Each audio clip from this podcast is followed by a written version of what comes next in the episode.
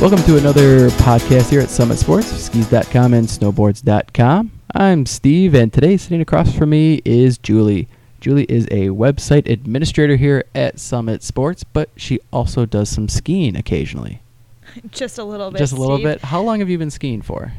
Uh, let's see. I'll be 26 this year. I've been skiing since I was two, so uh, math says 24 years this year. Excellent. And how often do you get to ski per year? Uh, well, I tell everybody I missed six days between Christmas and St. Patrick's Day last season. So that's a good 60, some probably 70, 80. I get on the snow quite a bit uh, between instructing, coaching, and then racing myself. Uh, last year I was slated to be out there seven days a week, uh, and the schedule is looking about the same for this next season, which I'm really excited about. So, Awesome. As long as we have snow. hey, they can make it. I'm That's all right true. with that. As long as it's cold enough for them to make snow. Hey, you know, 29 degrees, and It's good enough. it's good enough to blow, and then I don't have to snow blow my driveway. There you go. Um, okay, so this past year, uh, well, every year they do something up north, up at Boyne Mountain, called Test Fest. Yeah, That's true, right? certainly. W- Can you give us a quick little ditty on what uh, Test Fest is? Uh, Test Fest is a lot of fun. It's a three to four day uh, on snow and conference kind of demo uh, for all the shops in the area uh, to go up and to get to test next year's product out before it hits shelves, before the orders are even placed, uh, to give buyers and the industry insiders kind of a a feel for what the product is going to be for next year. How many uh, skis would you say you tested out this year? Gosh, I can't even count. We had Adam in here. He said 35. Oh, Adam's slow then. Adam's slow then. He said his most was 75 one year. yeah, I mean the lists change from year to year. Um, I usually get in about 50 or 60 in the three days that we're up there. Just 50 or 60.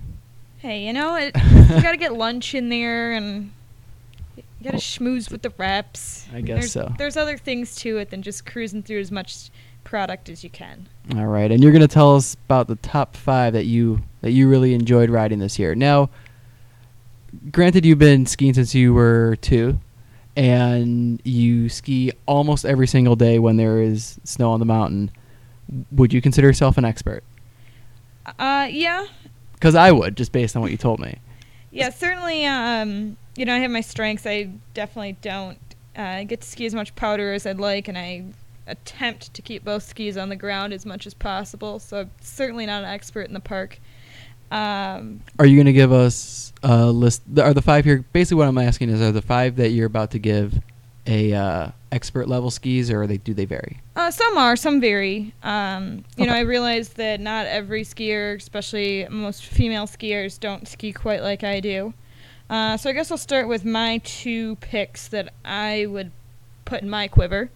Um, and actually, kind of a little bit of toss up for me between the Blizzard Black Pearl and the Nordica Hell's Bells. Uh, both are uh, right around 90 under the foot um, and therefore pretty versatile for all kinds of conditions between hard pack and uh, you know a little bit of light powdered conditions. Um, both skis are to me pretty comparable uh, from top to bottom in terms of construction uh, and feel. Uh, so one of those two is definitely going to end up in my my collection this year. Uh, I'm just trying to figure out exactly which one, but quite frankly, you can't go wrong either way. The Nordica Hell's Bells, I've heard uh, pretty much that is that that's included in the Nordica Hell & Back series.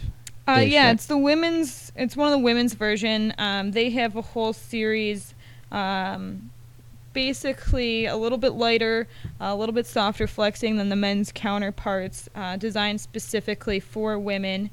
Um, and the Hell's Bells is, uh, you know, towards the top of that collection, but they all have a bell esque name to them. Right. Uh, the whole collection's great, really. Um, but the Hell's Bells is really what meets my uh, criteria for ski um, and best suits the conditions that I normally ski in. And what are those? Are those Midwest?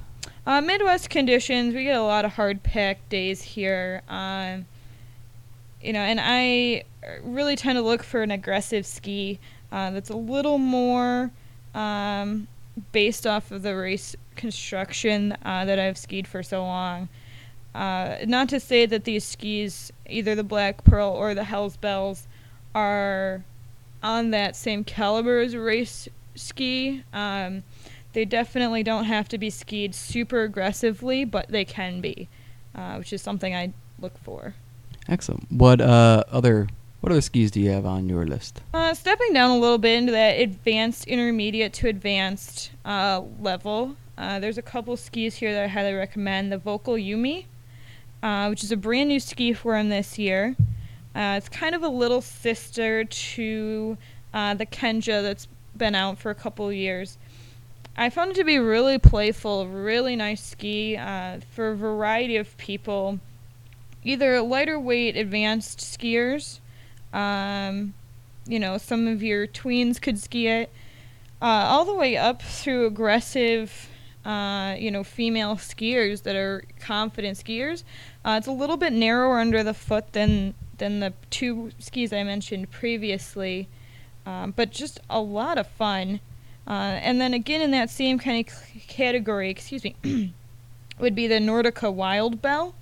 Um, again, they're very similar to each other, so you can't really go wrong either way, but they're both a lot of fun. Uh, they're about 85 millimeters under the foot, so a little bit narrower than the first two, um, but still gives you a versatile platform. Uh, they're great skis, I would say, for somebody that skis more hard pack conditions, Midwest or East Coast, but maybe wants to take that trip out west where they're going to get into some softer snow. Um, you know, just really versatile, fun skis. Oh, okay, very good. And uh, do you have a final one on there? Uh, yeah. Well, for the beginner to intermediate, um, the Rossignol Temptation, either the 74 or the 76, uh, the 76 being a little bit more advanced, are great skis for, um, you know, either a real timid or cautious skier. Uh, not to say that they can't be skied more aggressively, because they certainly have some guts to them. Uh, but I just found those to be really smooth, predictable skis and excellent confident bu- confidence builders uh, for skiers that are looking to progress their skill set. Very good. Um, finally, I'm I'm always curious. How many skis do you own? Oh boy. Uh, let's see. Got uh, downhill skis, uh, GS skis, and slalom skis. Uh, I've got a uh, Armada ARVW and a Line Celebrity. Is that So five. five skis? All but right. always looking to add. always look. Yeah, always looking for more. Um, how how old is your oldest ski? Um, I've had the celebrities the longest. Uh, I've, let's see. Those would have been, I think, a 2007. Uh, but again, with five pairs of skis, you can rotate them through. Do you notice a difference, like a a difference in the construction between 2007 and one that you might have tested this year? Like that might be in the similar category. Uh, I mean, that particular ski, the celebrity, has changed uh, since I purchased mine. Uh, there definitely are some differences. There's a lot more rocker to skis now. Um, not necessarily meaning that every ski is heavily rockered, uh, but it's a new kind of buzz thing in the industry that just basically reverses the uh, camber, the shape of the ski at the tip and the tail. Uh, makes it a little bit easier to ski in general. Um, but the whole technology really came from powder skis uh, and really helps them float on top of the snow. Uh, so even race skis are starting to include that in some models. Um, just it helps on variable snow really get the tip up and over on top of the snow and make a lot smoother turn. Um, you don't notice your skis sinking as much as they used to. Is really the big, big thing that I've noticed. Okay, great. Well, thank you, Julie, for coming in and talking with us today. You can uh, check out Julie and her on snow reviews over at skis.com. Uh, again, this has been a Summit Sports podcast for skis.com and snowboards.com. Thank you very much for listening. Thanks, Steve. Thank you.